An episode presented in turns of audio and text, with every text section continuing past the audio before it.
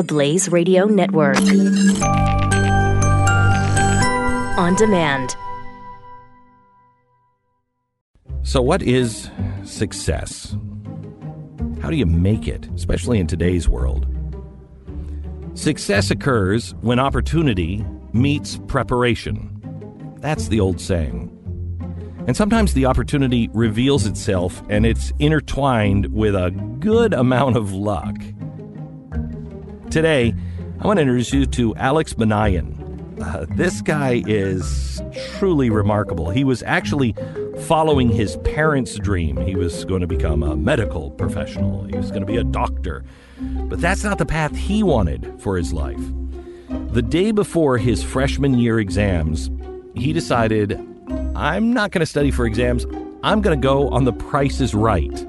He didn't tell his parents uh, until he actually brought the sailboat home he had to sell that sailboat that he won, and he used that money to set out and find out what makes the world's most successful people so successful. He interviewed people like Bill Gates, Warren Buffett, Lady Gaga, uh, Maya Angelou. All these people that he met helped him formulate something he calls the third door. Now, The Third Door is a national best selling book which helped land Alex on the Forbes 30 Under 30 list. Alex is going to walk us through the events that set him on his path, his decision to leave college, the courage it took to commit to something that had so many things going against him, and what he learned about himself along the way, and what we can learn from his journey. Today's episode Alex Banayan.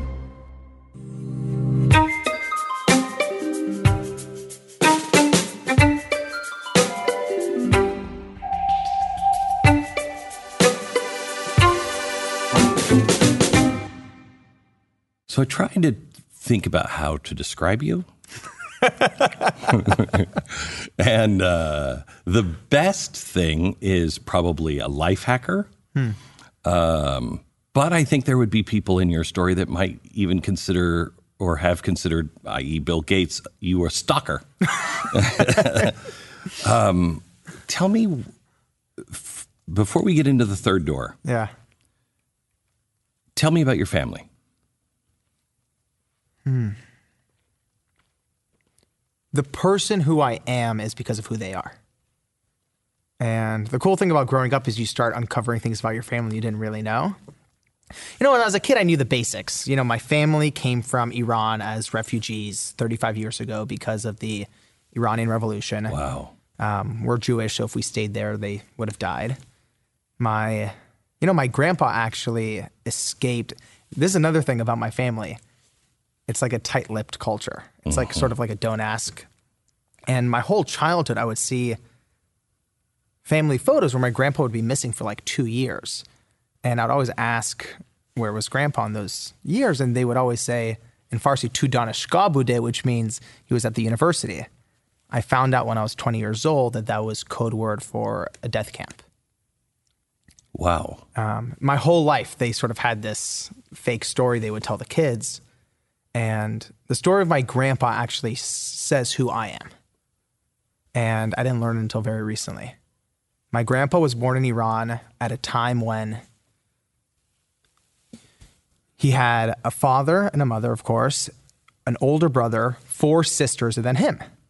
At age three, the father passes away. And in Iran at the time, women couldn't work. So it was up to the older brother to provide for the family. And then when my grandpa was five years old, his older brother passed away. So now my grandpa is the only male left in his family. So the grand, you know, his mother, of course, was very wise, and she said, "Go to school, we'll figure it out." And she's selling her wedding ring, she's selling the couch to make ends meet, you know. But there was a point where food wasn't on the table. My grandpa's eight or nine years old, and he realizes he has to do something. So he starts going through the classifieds of the newspaper and sees the government is asking for bids for paint thinner. He's like nine years old. He's like, how hard could this be? So he goes and gets an insertion order and just fills it out. And he's nine. So he grossly underbids because he doesn't know the price that you're supposed to bid.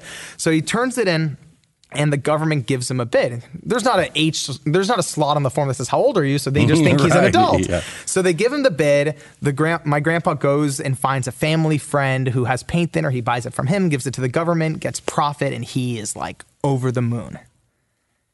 A few weeks later, he's in his geometry class. I think he's maybe in you know fifth grade, sixth grade, and the police show up to his class and they pull him out and they say, Are you the one who gave us the paint thinner? He said, Yes.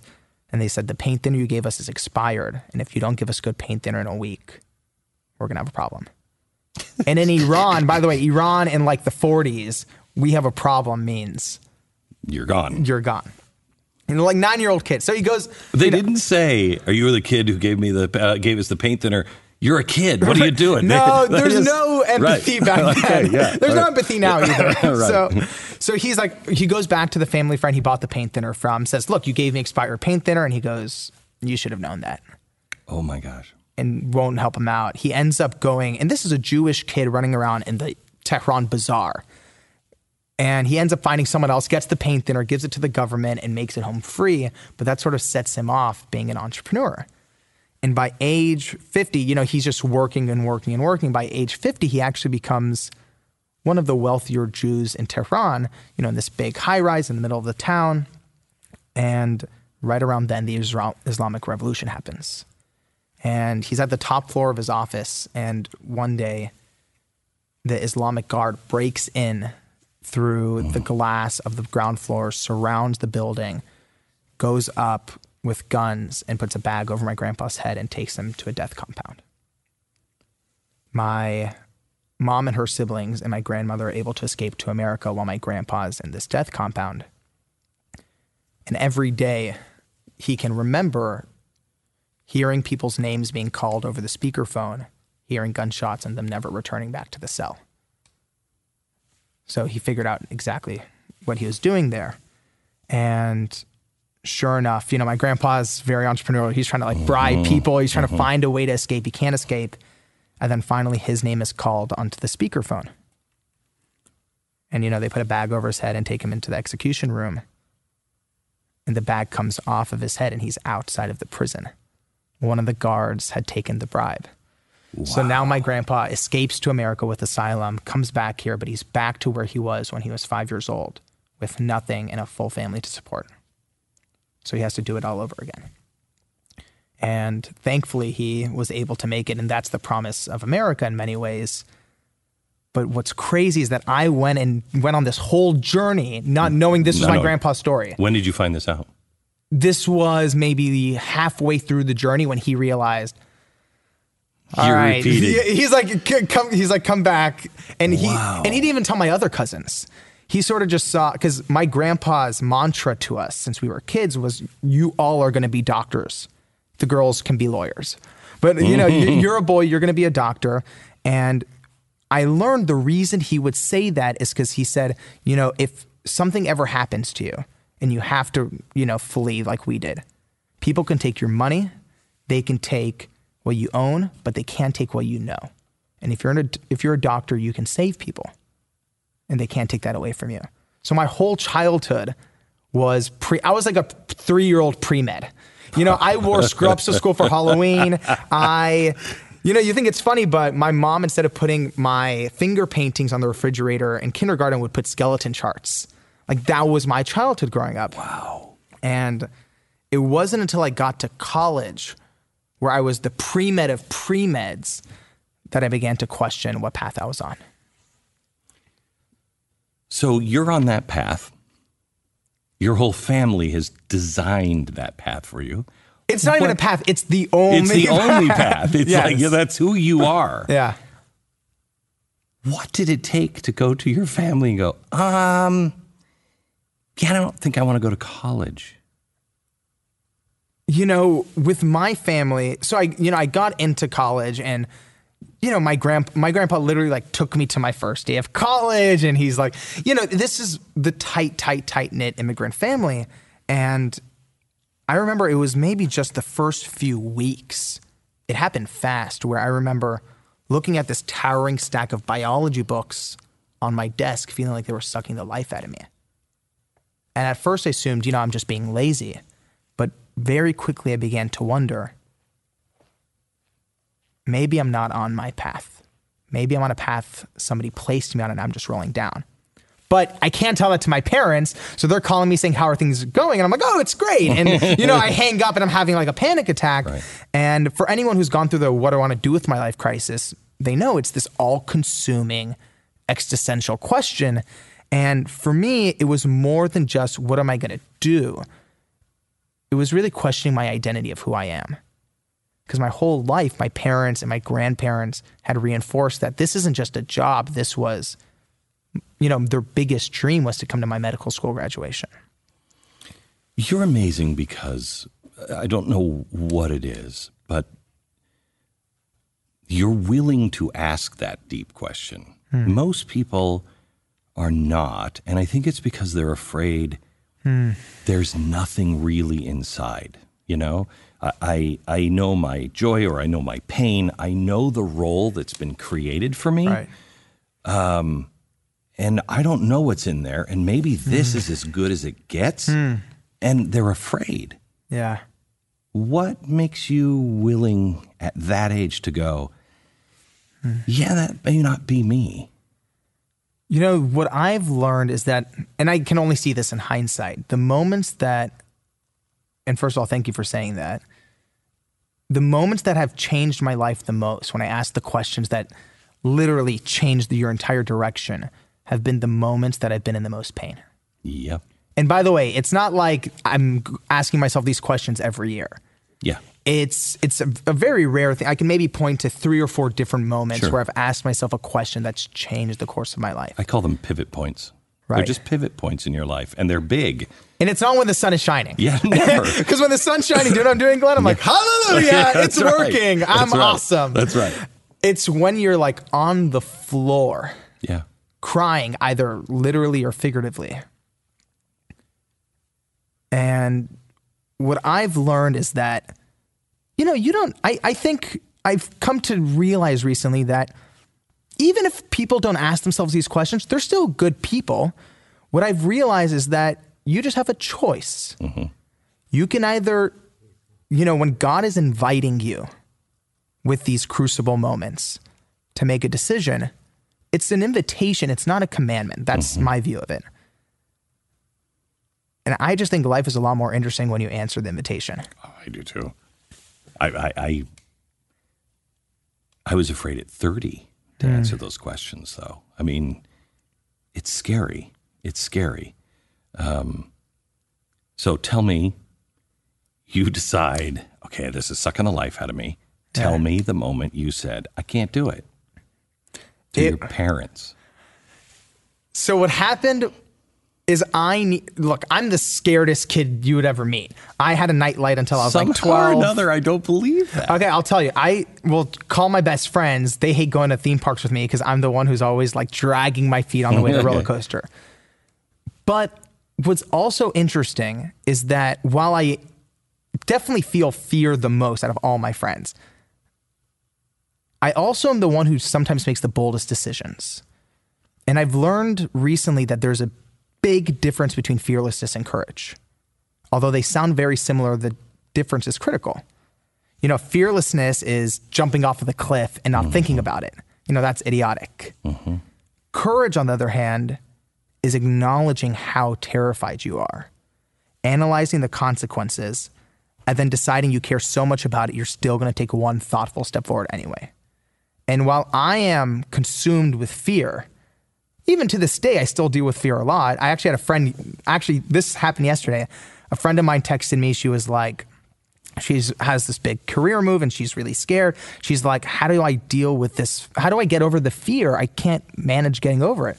And I literally just looked at it and I was like, don't get over it, accept it, and do it anyway. You're remarkable. My son, nine, he's afraid to um, uh, do his taekwondo in front of a crowd when he's little, and um, and he looked when I was trying to find out how to tell him.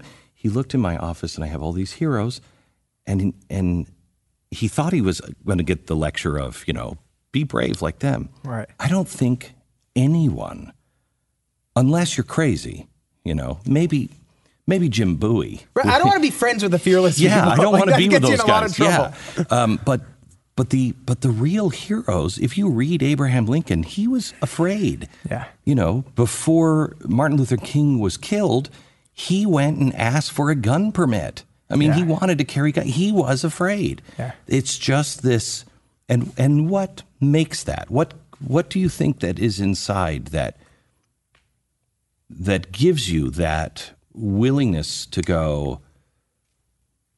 Yeah, I'm terrified, but it's worth it. I'm going to do it. I can't stand here. I think what happened to me in the beginning was that, and all this, especially when you're young and you're a teenager, it sort of happens unconsciously without thinking. What happened to me is that, for example, with setting off on the journey to write the book, I had my fear, which I was very aware of. That was obvious. But what was surprising to me was how much I cared about the outcome. You know, the mission of this book from the very beginning was that I believed if all these people came together, not for press, not to promote anything, but really just to share their best wisdom with the next generation, young people can do so much more. Mm-hmm. And I was going through the crisis, so I knew how much I needed it. My best friends were going through this crisis. I knew how much they needed it. So to me, I had my fear, but I also, for the first time in my life, wanted something so badly. What was it you wanted? I wanted, I'll tell you what I wanted at the time consciously. At the time, I thought I wanted practical advice. I thought I wanted tools and wisdom. In hindsight, I can see what I really wanted was relief. I wanted, po- I wanted possibility. I, I've learned that you can give someone all the best tools and knowledge in the world, and their life can still feel stuck. Mm-hmm. But if you change what someone believes is possible, they'll never be the same. And what this journey gave me the past seven years was it blew, like completely demolished my idea of what I thought was possible mm-hmm. and created a whole new world for me. I've met so many people that are millionaires that are broke. And they have everything they need to make it big, except one thing. And many times it's just the faith that they're enough to make it happen. Right. Is is there a um, is there a difference in people? Because I also know hmm. people who they don't want any of that. They just they would they're happy going in and just punching in and clocking out and living life, you know, the way life is happening. Is there a difference in people? I've realized there's a difference between fulfillment and happiness. I used to, and pleasure. Th- those mm-hmm. are sort of the three words that I've realized that people tend to cluster into one thing called happiness, but they're actually different. And, you know, pleasure, very fleeting. You're sort of just pulling the lever, you know, going to nightclubs, whatever. Happiness has this nice, warm feeling to it, but it also, after a while, can seem to be a bit fleeting. But fulfillment, is that thing that when you fill up the glass, it really stays in there. Like you know things that have made you fulfilled that no one else knows. You mm-hmm. know when I'm sure someone has stopped you on the street and started crying, saying that's mm-hmm. something that you said that you. And by the way, this is a stranger mm-hmm. that it changed their life forever, and that's fulfillment. And what I've come to realize is that what makes me me is going after those moments of fulfillment. And those are the things that take seven years. Those are like the long journeys. And, you know, there's different people in this world, but I actually think all people want that fulfillment. They just sometimes don't know that's what they want.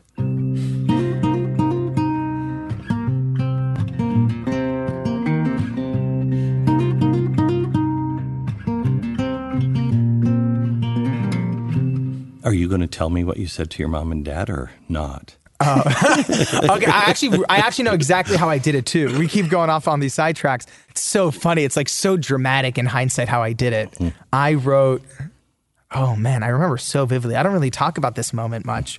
I, oh man, this is crazy. I had, you know, I had all these books on my desk because I was going through this life crisis. I had all these business books. And there was a book called Success Principles by Jack Canfield, who did Chicken Soup for the Soul. And I like opened it up. And this is when I was still lying to my parents, saying I was going to be a pre med, but I knew I was oh. sort of backing away. And the dedication said of this book, it said, to all the brave men and women who decide to break out of expectation and pursue the life they were meant to live. Wow. And this is the thing though, when you're 18 years old and you read that, I'm like, I thought there was like this secret society of successful people that meet like once a year in Superman's ice cave. Who's like, all right, guys, Right. you know, it's what are we going to tell those suckers this year? Right, right. Let's tell them, you know, Oprah's Right. like, follow your dreams. And like Michael Jordan's like, yeah, tell them hard work helps. Like, you know, there's this like Illuminati. And Right. I literally, when I was 18, I thought like that's sort of the thing you tell people. But another part of me was like, what if that's actually the truth? And it was literally five minutes later that I was like, the only way, wow, this is, I've never told anyone this. In my head, I'm 18, and I told myself, the only way I'll know is if I try for myself. And I opened out my computer and I wrote a letter to my parents.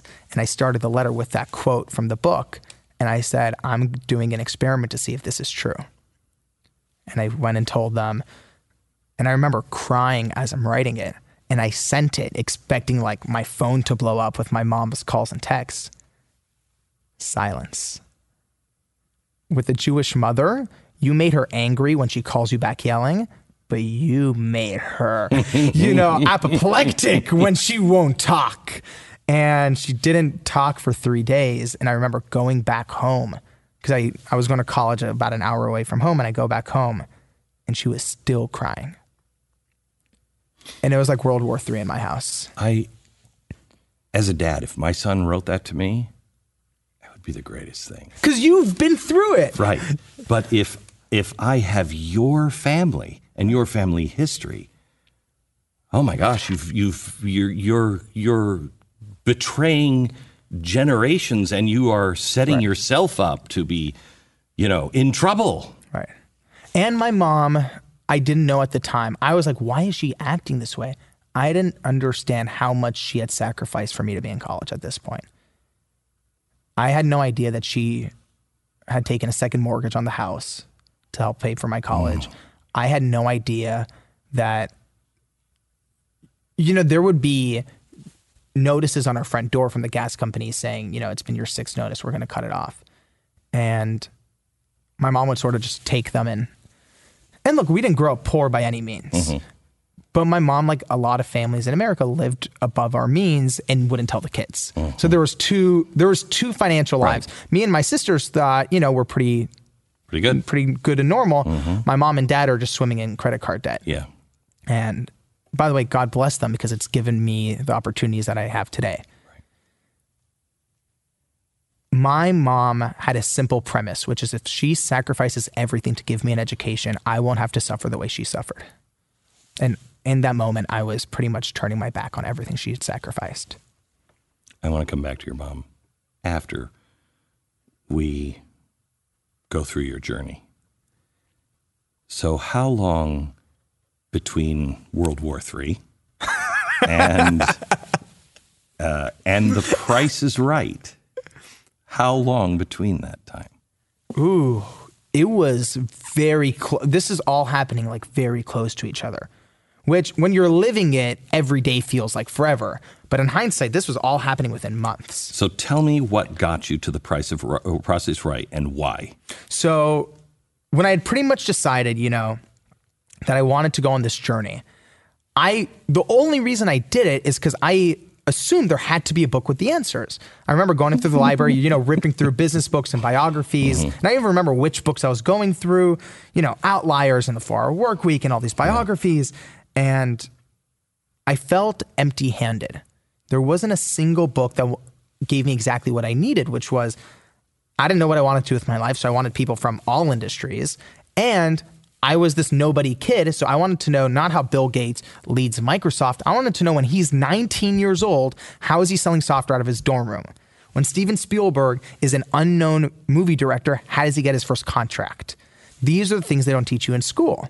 So, me being this naive kid, I thought, well, if no one's written the book I'm dreaming of reading, why not write it myself? So that was really the start of it, but I had a problem. You know, I thought the easy part would be calling Bill Gates and getting the answers. you know, he's helping kids all over the world. Why wouldn't he help me? Right, right. I thought he's like my generation Santa Claus. Right. That I assumed would be the easy part. The hard part I figured was getting the money to fund the journey. I was buried in student loan debt. I was all out of bar mitzvah cash. So there had to be a way to make some quick money. So two nights before final exams, I'm in the library doing what everyone's doing in the library right before finals. I'm on Facebook and I mm-hmm. see mm-hmm. someone offering, you know, free tickets to the Price is Right. And my first thought was, what if I go on the show and win some money That's fund crazy. That's crazy. Everybody thinks that, but nobody nobody thinks that and does that. Like I've got to make money, so tomorrow I'll go to the prices right and win the showcase. Well, this was the thing. I, in that moment, had the same thought. I'm like, this is idiotic. You know, I had finals in two days. I'd never seen a full episode of the show before. Right. I'd seen bits and pieces. I'd I never mean, seen people, a full the, the people who go to that watch the show For decades, Right, they've been watching it. right. So I tell myself it's a dumb idea and to not think about it. But I don't know if you've ever had one of these moments where an idea just keeps Always. clawing itself back into your mind. Always. So to prove to myself it was a bad idea, I remember being in the corner of the library. I actually had a table very similar to this, a round wooden table. And I opened up my spiral notebook and wrote best and worst case scenarios to prove to myself it's a dumb idea. Great. You know, worst case scenarios, fail finals, get kicked out of pre med, lose financial aid, mom stops talking to me, mm-hmm. mom kills me. You know, there's 20 cons. The only pro was maybe, maybe get enough money to fund this dream. And it felt, I can remember very vividly, it felt as if somebody had tied a rope around my gut and was slowly pulling in a direction. So that night, I decided to do the logical thing and pull an all nighter to study. But I didn't study for finals. They said how to hack the Price is Right. And I went on the show the next day and did this ridiculous strategy and I ended up winning the whole showcase showdown, winning a sailboat, selling the sailboat, and that's how I funded the book. It's unbelievable. unbelievable. Thank you. That's why I said you're a life hacker um, because you have these ideas and you don't you don't dismiss the crazy, and it's the crazy that is either crazy Right. or genius. You know what I've learned? Through all the interviews and through the Price is Right story in particular, the moments that change people's life the most. And you and I actually talked about this. The moments that change people's life the most is when there's 20 good reasons not to do it. Yeah, You know, there's logical reasons, financial reasons. All your friends and family are saying not to do it. brilliant people say don't Correct. do it. Yeah, And when you're staring at that pro and cons list and there's 20 reasons not to do it, yet something within you still is just whispering, and it's the faintest of whispers telling you to move forward anyway. It's when you listen to that whisper that your life changes forever. So when you have you had that happen and and it just was a massive failure? Ye- I thought it was one of those moments, but it wasn't. I was I was acting out of fear or acting out of desperation. So I just so I don't even count those. Yeah. But uh, yeah, of course, I've done dumb things. I my whole life is a series of dumb things Right. that don't work out. It's the times when I actually do something out of, you know, belief and faith and possibility, where my heart's in it, that it works out. I, this and you may not have experienced this and if you haven't, prepare. Okay. Um, because I have spent the last 20 years of my life doing that. I I read something years ago in the 90s called the Celestine Prophecy. Okay. And it had, it's just this cheesy, you know, um, new age kind of book. And it just had one line in it that was don't dismiss coincidence. Oh, I love that. Yeah. Yeah. And uh, and so I thought, all right, you know what? I'm going to take every coincidence and I'm going to run with it. If it, if I'm thinking about something and I meet somebody, I'm going to run with it. Right. And people think this is really bizarre, and it will it's weird because sometimes people will come into your life and they're supposed to be with you for a long time. They're supposed to be with you for three days. They're supposed to be with you for 10 minutes. You'd never know, but it's like, I don't know why we met, but we should explore and learn as much as we can. You know what I mean? Um, but then when you when you have an idea, for instance, hey, let's start a network. Right. Uh, and you, I mean, I'll be real frank with you. You spend your entire life almost to zero. And you are standing there going, wait, I know, I know. I think there are two points in people's lives where they quit too early or too late. You know what I mean? 100%. Something happens and they're like, you know what? I was wrong. I'm going to, li-, and you quit. Or you refuse to see, no, there was a jumping off path Right. right, here. You, were just blind to it. Right. Do you think if how can I phrase this? How do you know the difference between one of those feelings hmm. and and one of those feelings that don't do it? Right. Do you do, is there a difference eh, or is it because I got to i got to almost zero Wow. and I was like, oh my God. I'll tell you, Yeah. bought a million dollar control room. Okay. Million dollars. I didn't even know there's a such thing as a million dollar It's crazy. It's crazy. And I, I had just paid it off. Oh, wow. And I paid it off the day I was like, I'm out. I'm out. Wow. And I remember I turned the lights off in that room and I said, well, and I closed the door and locked it up. And I thought, because we're going to just do, you know, podcast and things like that, that's not needed anymore. And I'm like, uh-huh. why? Because it was needed at the beginning of the journey. I closed the door. Two days later, now if I would have gotten, if I would have given up and been angry and spiteful, hmm. I wouldn't have taken a phone call that said, you're the only one that you have a linear control room for live broadcast back and back. And I went, Yeah. Huh. You're the only one that has it in this particular yada, yada, yada. It's going to be something that we launch in 2019. That's awesome. And so it's, you have to, I, I, I don't know. Do you, that's like a do movie you know moment. what I'm talking I- about? there's a, a great line I heard that said, "Coincidence is God's way of winking at you," and I love that. yeah. And that was almost like right when you were turning off that light, you got that phone call. And I think, I, I just like, he, because I think people, they do something and then they panic and they don't give it enough time or they don't look for the other thing. That's not what I bought that control room for. Right. But I, I, I get that call and I immediately looked at my wife and I said, You're not going to believe this.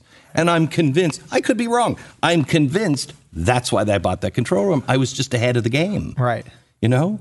So, uh, so speak to somebody who has followed their, their gut and it hasn't worked out.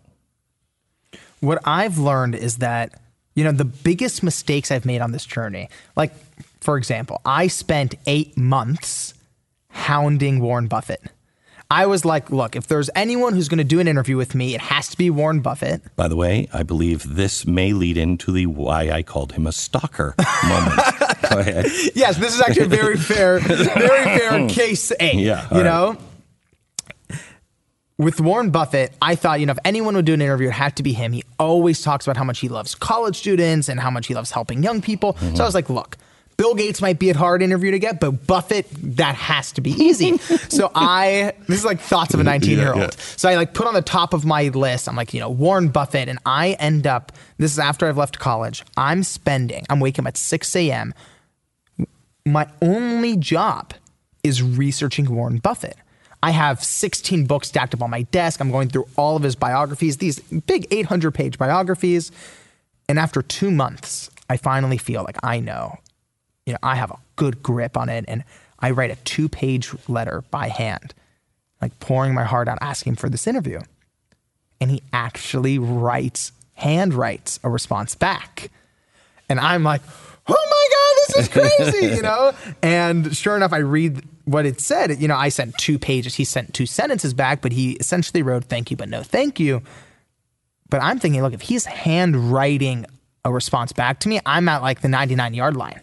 So I just have to keep at it.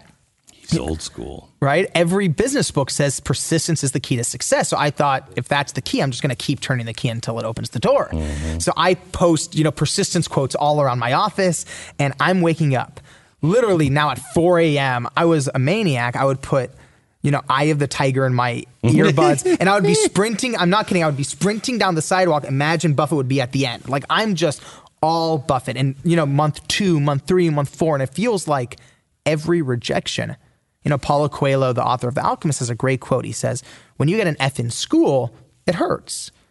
When you get rejected with your life's calling, it's debilitating. And I'm just getting no after no after no after no. By month four, month five, month six, it feels like I'm going to cough up blood. And I had never been more desperate in my life. I had left school and told my family to trust me. And now I'm pretty much spending my entire time, 24 hours a day, writing letters to a guy in Omaha. And my family is like, You left being a doctor for this. And I actually made one of the biggest mistakes in my life. I met a guy who told me to send Buffett a shoe with a note saying, I'm just trying to get my foot in the door. And the guy's like, Look, I worked for Warren Buffett. Don't worry. Trust me. I just was making all these mistakes. And it wasn't until much later when I finally got the interview with Bill Gates that Gates' office loved it so much. They're like, can we help? And I was like, uh, yeah, that'd be awesome. Um, do you think you can introduce me to Warren Buffett? And they're like, easy. Gates' office calls Buffett's office to set up the interview. And I'll never know exactly what happened, but essentially, Buffett's office was like, look, we know all about Alex. This is not happening. And I got an email back from Gates' chief of staff saying, no more contact to Warren's office. Thanks. Wow. And I realized not only is the answer no, I had gotten myself blacklisted. And every business book talks about persistence, but none talk about the dangers of over persistence, mm-hmm. where you're, you know, you're not just banging on the door a few times. You're banging on it so many times they're calling the police on you. Mm-hmm. And what I've learned is that my problem was that desperation clogs intuition desperation clogs intuition. Explain that. And that really goes back to your core question of when people are pursuing their life calling and it's not working out, you know, how do they make that call? Mm-hmm. You sort of have to step back, which I wasn't at the time, asking yourself, is my desperation, my fear of failure, does it have its hands around my neck? Mm-hmm. Is it cutting off circulation? One of the benefits you have in the story you shared, in my opinion, is that while you were down to the wire, you're at a stage in your life where you believe in yourself so much that while you were getting to drastic times, you were never desperate. You knew you had enough faith in yourself, enough faith in God, enough faith in the people you work with that you would figure it out. Kind of. I will tell well, you tell me, yeah. that I um, I have been rich and I have been poor. the happiness doesn't change. Right. So you're not afraid of it. Not afraid of it. I can be poor and I know I will be happy and whole. Doesn't change. Only thing that changes private air travel. That changes your life. Other than that, rich and poor doesn't make a difference. Right. It really doesn't. And and I also know because I have been rich and then poor and then rich and then poor hmm. that you can do it again. Yeah. It's it's it's a it's it's a mindset. You know, it's just truly a mindset. Hundred percent. What do you say to um, people your age that are being taught that you can't make it, you can't do it, you're not capable, people are standing in your way?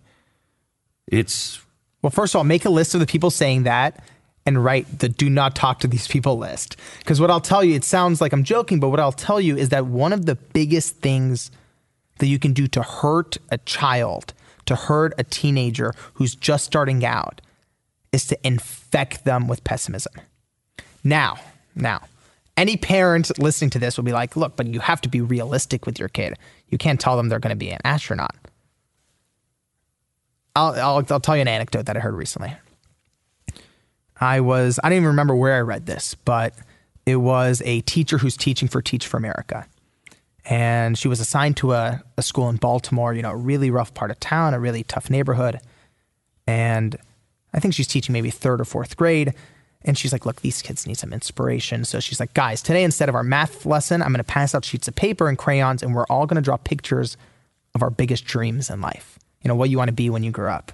You know, she's like, dream whatever you want to dream. And all the kids are coloring, except this one boy sitting in the back of the class won't pick up a crayon. And his face is very stoic. And the teacher's watching him, and after about 20 minutes, his eyes light up and he starts coloring. And, you know, the kids turn in the papers and they go home, and the teacher's reviewing them.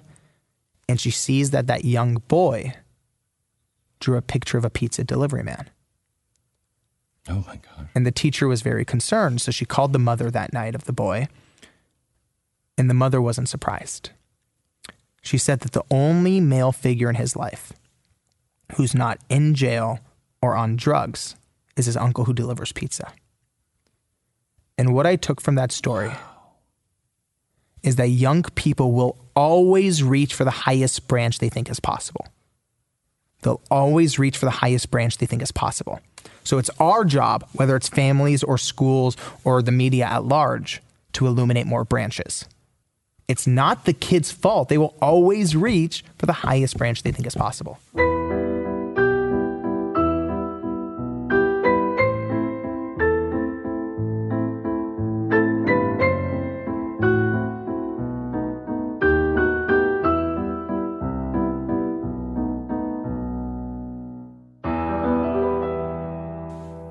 I know you are a fan of Bill Gates, Yeah. Um, but Gil- Bill Gates is in many ways responsible for Common Core. And the the sorting that he and look if you have this point of view that I want to I want to grade your aptitude early on to see what you're good at we'll fast track you into there that's fine. But I do believe that there I, I don't know what I would have been fast tracked into certainly not this you know what I mean um, what would you have Right. been Do they have empathy tests and communication Correct. I mean, right. what do they have? Uh, you probably would have been a doctor Right. today. Um, these schools and the way we're Hmm. measuring everything, it is putting a heavy box around people. And uh, I, I talk to parents all the time that say, I don't know what to do. I got to send my kid to college. No, you don't. Hmm. No, you don't. They don't have some. You want to be a doctor, you got to go to college. You know, you want to be a comedian, go get a great creative writer, you know, and take some acting classes and go. Right. Give it a shot. There are things that you need, but you don't need the four years of college. Right. What do you suggest? I think this is the theme of our whole conversation, which is stop and actually ask yourself the hard questions. I think whether you're the 18 year old deciding if you're going to go to college or if you're the parent deciding what you're going to tell your child, life is it just feels easier when you follow, you know, the check the boxes routine, which is, you know, go to high school, go to college, get a job. But that's not how the world works anymore. You just said, you know, if you're being a comedian, that's a big waste of $250,000. Right. Right? Huge waste. You're not going to be able to survive as a comedian because you have to pay student debts and you just literally killed your career without even starting. My, however, my son wants to be a comedian, uh, and he was learning about diagramming sentences. And he said, "I'm never going to use this." I said, "Really?" Now you're really going to use this. I this. took him backstage to meet Jim Gaffigan, and Gaffigan said, "No, no, no, no. You need to learn this." And I didn't set Jim up. That's I said, "Hey, as a comedian, would you ever use diagramming sentences? Do you need that kind of stuff?" Maybe it's because he's got so many kids, But he immediately went, "Oh yes, absolutely. There are things that you do need Right. for each skill, but you don't you don't necessarily you can get it at the Barnes and Noble or Amazon or YouTube. YouTube. Right. This is the whole thing. What's shifting in our society right now is that you have all these course lectures on YouTube. You know, Harvard and Yeah. Yale and Stanford are putting their best professors out for free. MIT, MIT. every single course is online, Right. free. Do, how many people, just I'm curious, do you know have watched any of those lectures? I probably know. And you have very smart friends. Yeah, I probably know two. Right. And you have the smartest friends. Yeah. I have, you know, super ambitious friends, zero. So what it tells me though is I don't think it'll be zero forever. I think it's going to shift over the next 10 years. Yes. But I think right now we're still stuck in a We are. uh, you know, I need the diploma to prove that I learned something. It's not, you know, the value of college is on the wrong syllable. Instead of it being on what I learned, it's here's proof that I learned. But I don't think you. I think you learn in college what to think, hmm. not how to think. Right. And that's If you're lucky, you get a prof- one professor. one professor. And that's all you need. How to think, how to challenge basic premises, how to find the answer on your own. Right. You, we're cookie cutter. Right, exactly. And, and nobody want that. That is, I mean, with the future of AI and the future of just unemployment by 2030, oh my god. it is going to be all about the uniqueness of you. You, there's no room for cookie cutter people. Right. And what's going to happen is that the people who have the mindset of, I'll figure it out on my own, I'll make it work, will be the ones who will survive. You know, a great way to think about it, you know, in, like you said, in 2030, that might be hard for people to understand. A great little micro case study is the music industry. You know, Napster came in and literally, there's not many industries that can talk about overnight flipping. Yeah. Napster came in and just with overnight changed the entire music industry. And what happened was people could start getting the essential product, the song, for free. Mm-hmm. And the you know the musicians who thrived during that time were the ones with that entrepreneurial mindset. You know, one of the interviews I did in the book was with Pitbull, and he said, growing up a drug dealer was the greatest education you could have gotten for what Napster would do to the music industry. And it's crazy. It's very funny because before the interview, you know, the PR person was like, Pitbull's PR person was like, "Don't talk about drugs." And I was like, "Okay, I promise I won't." he brings it up. But but I asked about what he needed to learn, and he's like, "Oh, you want to know what I needed to learn?" And then he just started laying it all out for me. And it's going to be true for 2030 for the whole population. If you have a job right now where you're literally pulling a lever, moving a steering wheel, something a robot can do. I hate saying this because I feel like I'm the messenger of bad news, but you're in this position every day telling mm-hmm. people, warning people, I- I sounding will the alarm. I will tell you, I just had this experience. I have been warning my my family. right. Radio and television are a thing of the past. Radio and television people say it'll go on forever. I've te- uh, eight, uh, seven or eight years ago said I think it has ten to fifteen years. I think it's got about another five left in it uh, before it dramatically is impact. Where are all the new talent coming five years ago? Where's the new talent coming from? There's not. There's no farm team. Yes, there is. Podcasts. Right. It's over. It's over. And it, the, the biggest lesson that you have to learn, and people my age, pe- especially people yours, by 2030, we will have 20 years of technological change every day. Right. So you cannot, you have to be a jack of all trades. You have to be somebody who is adaptable, that can change. That's why institutional cookie cutters are so dangerous because you'll, you're not prepared to be flexible. I agree 100%. And I think one of the problems people have that I used to have is that you see this coming change and you argue it. Yeah. You say, well, that's not how it's going to be. That's not how it should be. People love to hold on to shoulds. What you're saying is, look, I'm not saying if it's good or bad. I'm saying it's happening. You're not gonna What put do you want to do about it? in the bottle. What do you, What to. are you going to do about it? Right. And that's the whole premise. What are you going to do about it? And the whole point of the third door mindset is that I believe that, you know, the analogy is that life and business and success, it's sort of like a nightclub. There's three ways in. There's the first door, the main entrance, where the line curves around the block, where 99% of people wait around hoping to get in. And you know, that line's only going to get longer. Mm-hmm. There's the second door, the VIP entrance, where the billionaires and celebrities go through. But what no one talks about and what school doesn't teach you is that there's always, always the third door. And it's the entrance where you jump out of line, run down the alley, bang on the door 100 times, crack open the window, go through the kitchen. There's always a way in. And it doesn't matter if that's how Gates sold his first piece of software mm-hmm. or how Lady Gaga got her, her first record deal, they all took the third door.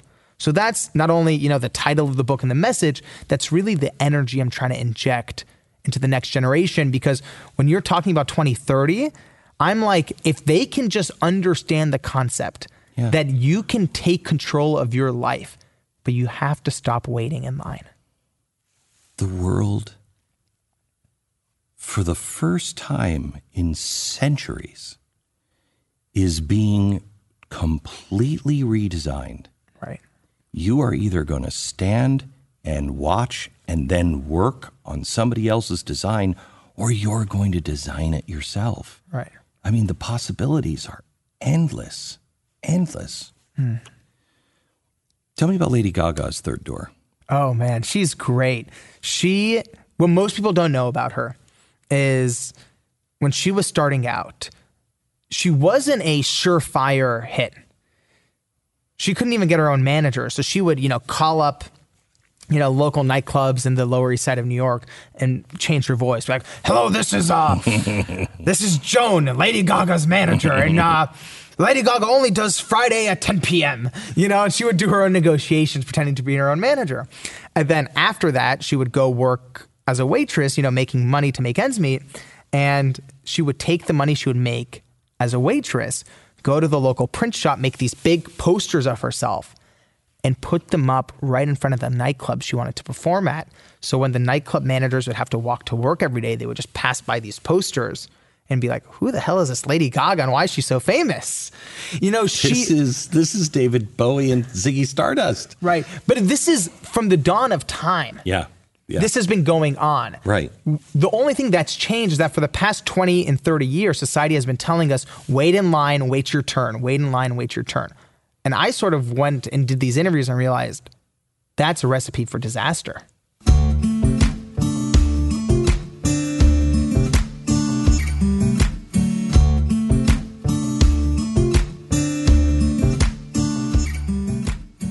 Can I go back to your mom? Please, yeah. Look, there's nothing I like to talk about more than my mom. We can do that for like three hours. When, if, when and if, did your mom say, Wow, hmm. good choice?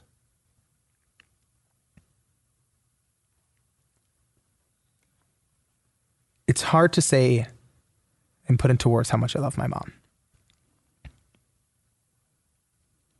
And the hardest part of this journey by far, there's not even a close second, was having to choose between pursuing my dream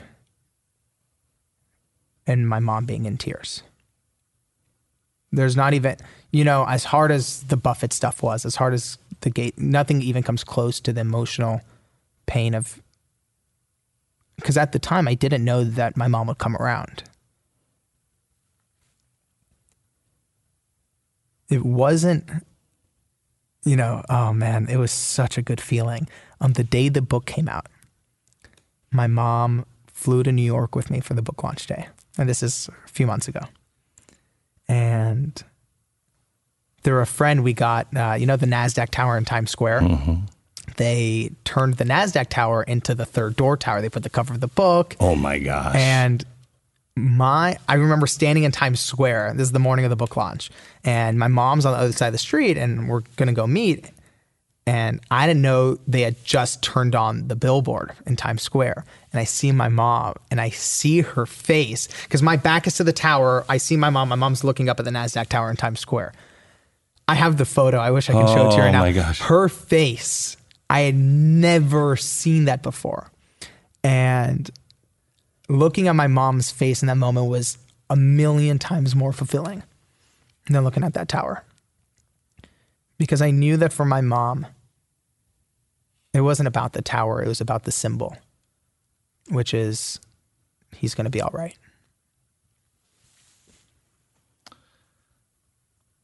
talk hmm. to the mom or dad and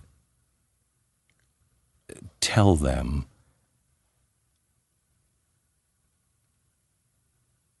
it's going to be okay. you know, any parent right now who's losing sleep over their kid's future, the first thing I would say is, you know, thank you that you love your kid that much. Because what I've seen just with different friends is you're lucky if you have a parent who cares about you that much. Now, if you're worried about your kid, I think the thing parents forget is that they used to be just like that too when they were, you know, 19 and 20 and 21. I think what happens is that you get into your 40s, you get into your 50s, and you see your teenage kids without a sense of direction, and you almost have amnesia about how you used to be as a kid, and you're like, how come they don't have a 401k? They're going to die on the streets, you know? That's look, it's very natural. When you have a kid, you know, I don't have one, but just from friends who I've talked to, a part of your brain literally becomes consumed of that kid will will die and suffer. Mm-hmm. And that's mm-hmm. it's biological. So mm-hmm. any parent who's nervous and worried that's a natural biological reaction. Your kid is smart if you're a parent first of all who's smart enough to be listening to something like this who's smart enough to be staying up at night worrying about it your kid's going to do better than you think and the biggest thing that a parent can do for a kid is to stay calm and say, I trust you. You know, the biggest, biggest detriment to me on this journey, my parents gave me everything. The one thing I wish I could have had, though, was them saying, We know you'll figure it out. Oh my God, just saying that. It's literally, it's all I had wanted. And thankfully, they're at that point now, but I went through a lot of unnecessary pain, losing sleep, making bad decisions because I was worried I was disappointing my parents. You're listening to this and you're you're 18, 17, 16, 25. Yeah. 50 and you want to Do you just want to break out you want to do mm-hmm. something different talk to them I think your question was very on point because I don't believe it's an age, I believe it's a stage. You know, you, you just met Cal Fussman very recently. Yeah. Cal is 62 years old. Five years ago, had a completely different career. Yeah. I couldn't be more proud of him. yeah Cal has done a transformation that you normally see happen when someone's 20 or 21 years old. in case you don't know cal cal fussman is one of the greatest interviewers of all time um, and Best-selling author, writer Yeah. at Esquire magazine. yeah i mean he's just amazing he's talked to everybody Right. And, you know, so whether it's Cal at 60 years old or it's someone who's 18 who's just trying to make that first move, the biggest thing I would tell them is that the biggest place people fail when it comes to making a big life transition or going after a dream. It's not that, you know, running down the alley and banging on the door and finding the third door is the hard part. I think everyone thinks executing on the dream is the hard part. What I've learned every single time without fail from studying all these different people is that the part people mess up is that they're standing in line for the first door and they're so consumed by fear and what ifs that they never actually leave it. yeah Because this is what happens. You're standing in that line for the first door. It's well lit. You're on the pavement. It's safe. All your friends are there. All your family expects you to be there. And what happens is I've realized that people don't even know how much they're trapped by the comfort of certainty. People are trapped by the comfort of certainty. And no one achieves a dream in the comfort of certainty. Can I go back to the the the story with you and Buffett? Mm-hmm.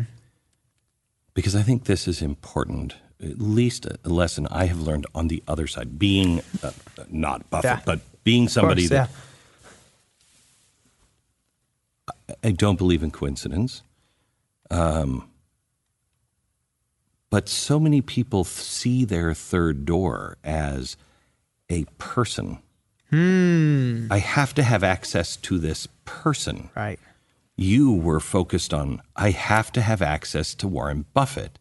And that caused problems. Right. You, your calling is your calling. What your dream is your dream. And it can't rely on convincing someone else that it's One greatest- person. One person. Right. I mean, you know, you might say, you know, the toothbrush, it's really a great idea. You will have to convince people, um, but it's not one person. Right. And I think, you know, talking from personal experience, the moments I've messed up the most is when I become transfixed again on Yes. one person. Or even let's one say thing. right. Or let yeah, let's say you want to sell a book to a publisher, you get transfixed on one publisher. Or even publishing it that way. Correct. Yes. Right. A great thing a friend has taught me is that you can be committed to your dream and not attached to the methods of achieving that dream. You can be committed to the dream, but not attached to the methods. And my problem with Buffett is I was 100% focused on the method, which is I need to get to Buffett.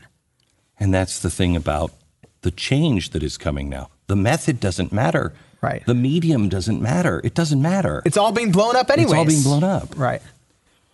Are you familiar with my philosophy of I am? And tell me about it. So, This is the way your dad taught you? yeah, when, you know, Moses is, says, Who shall I say sent me? Right. I am that I am, which my father used to tell me all the time. And uh, it puts a different spin on, Thou shalt not take the Lord thy God's name in vain, if his name is I am. Hmm. Because it, he doesn't, I, I can't imagine a God who is like, hey, hey, hey, a little careful with the name there. You know what I mean? He's warning us for a reason. And it's not hmm. just reverence, I think. It's because his name, you're Jewish, has power. Right. Okay? I am. Hmm. You follow that. And if you don't fill that in, somebody in your life will fill it in. Okay? And a lot of people Ooh, never that's get good. Yeah. people don't get past the childhood that somebody has filled that in. I was the stinky other younger brother, you know? Um, I am blank. You. Hmm.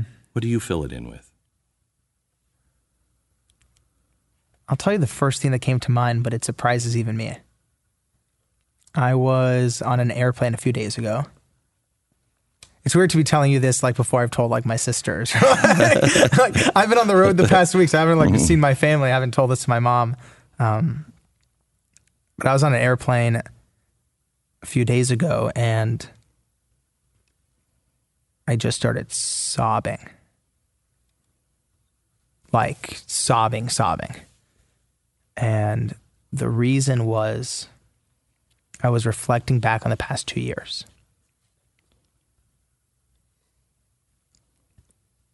My dad died a year and a half ago. Just a couple months ago, the day after the book came out, my grandpa passed away. Hmm. Two weeks after that, my grandma, his wife, gets a stroke. Then she dies two weeks later. and our family in many ways has really come apart and i was reflect on this airplane i was reflecting back on all of the miracles that happened the past two years. And specific, not like miracles general, like my best friends who carried my dad's casket.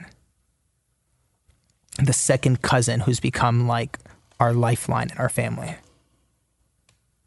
And that to me is God. And on this airplane for the first time in my life, and I grew up, you know, with a religious background, but this was the first time in my life I ever had the thought that God loves me. And I was just sobbing. And when you said, I am, the first thing that came to my mind was loved by God. Whoa, this is getting re- this is weird because this this is the thing that you have to understand about me. I was the kid who went to you know temple because that's what our parents told us to do, and and I think a lot of young people have this relationship with religion where it's given to you. And I think one of the coolest things of the past couple years for me has been choosing to move toward it as opposed to it being, you know, forced down my throat. And I think when you choose to move toward it, it takes on a whole different meaning. My son was afraid just recently. Um, we were talking about church and God and things like that. And he said, um, You know, I, I, don't like going to church. And I don't like this, I don't like that. And I said, Tell me what's really happening. Hmm. And he, I could tell he hesitated, but he trusted me enough, thank God, that he said, I don't know if I believe in God. Hmm. And I said, Good. Good for you. Is the nine year old? Yes. Good. No, she, he's now 14. I know, 14. And I said, Good for you. Good for you. That's mm. good. Because God doesn't just come. You have to go to Him, you have to find Him.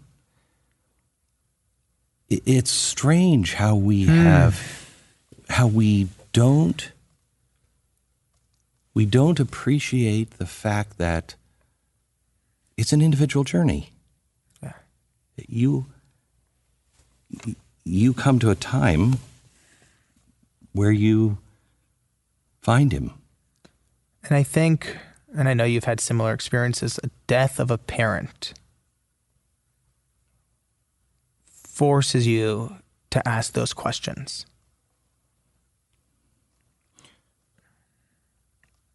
We live in a world of safe spaces. I think that's the most dangerous thing we can have. Tell me more.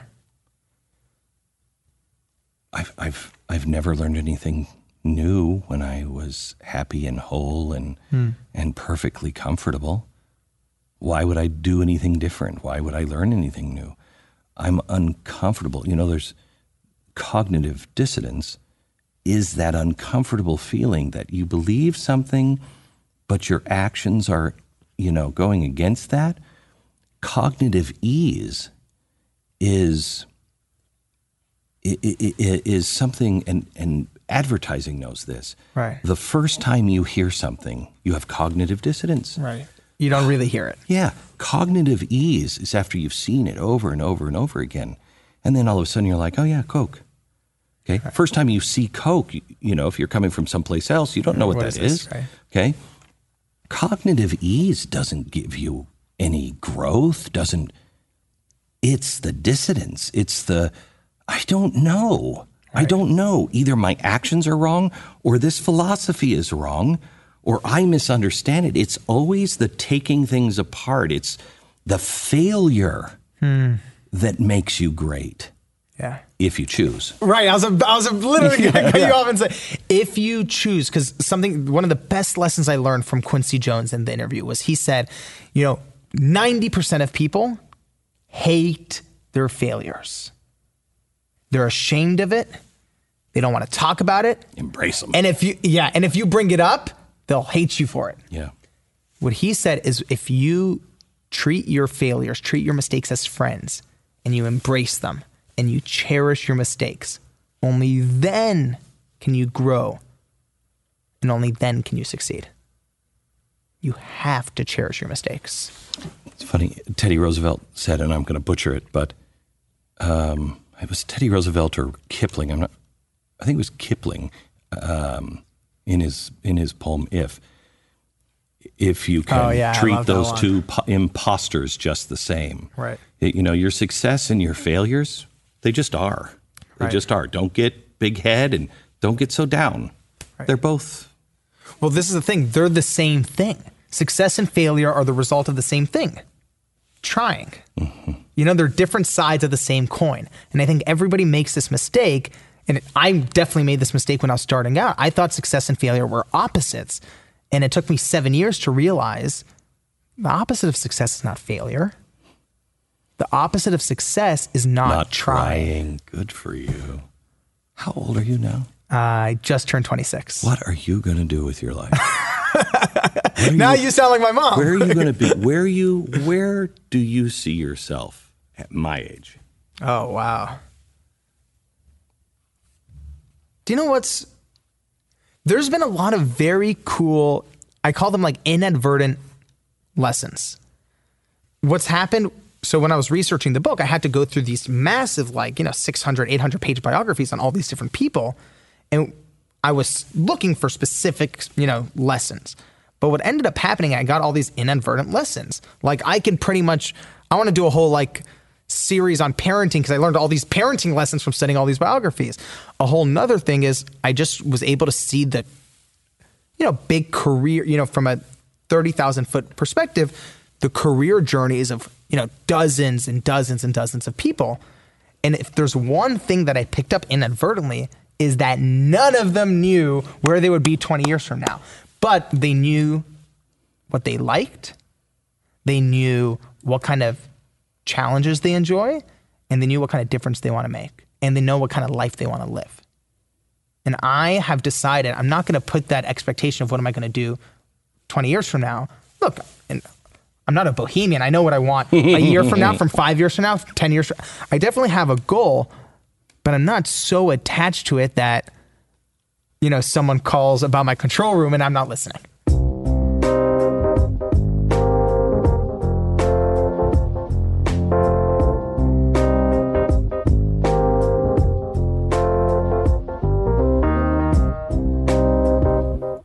Let me end it back with your grandpa.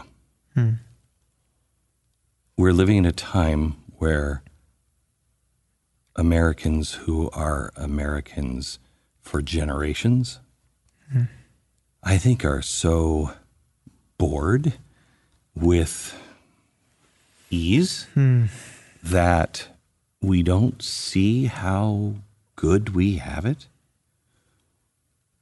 Do you think you would be who you are if your grandfather and your family hadn't have come from some place where it was life and death and then came here? Zero percent. Like not even there's not even a one percent chance. I would have been completely different. There's something about growing up.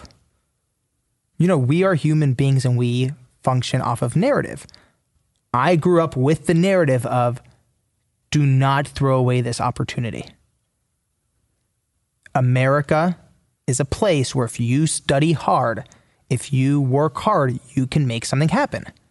Now, with my grandfather, there was an extra element, Sure. which was we were this close to it. Death. Forget about being poor Yeah. From just you not even being alive. And it's given me, I think, actually a very healthy gravity in the sense that I know, you know, between my grandpa's story and between seeing my dad pass a year and a half ago, I'm not going to waste this.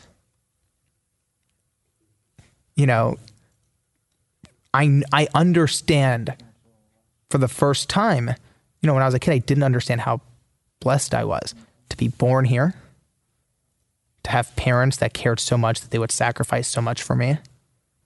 And one of the best things that I've learned about humility comes from Maya Angelou, where she said, you know, modesty is saying, oh, you know, little old me, like I'm not that special. Maya Angelou says if you meet a modest person, run the other way. But humility is when you know deep down that everything you have in your life came from the people who came before you who paid their way. And I know that my dad and my mom and my grandparents, and my great grandparents paid my way. And it's my job to pay the way for the people in my family who aren't even born yet.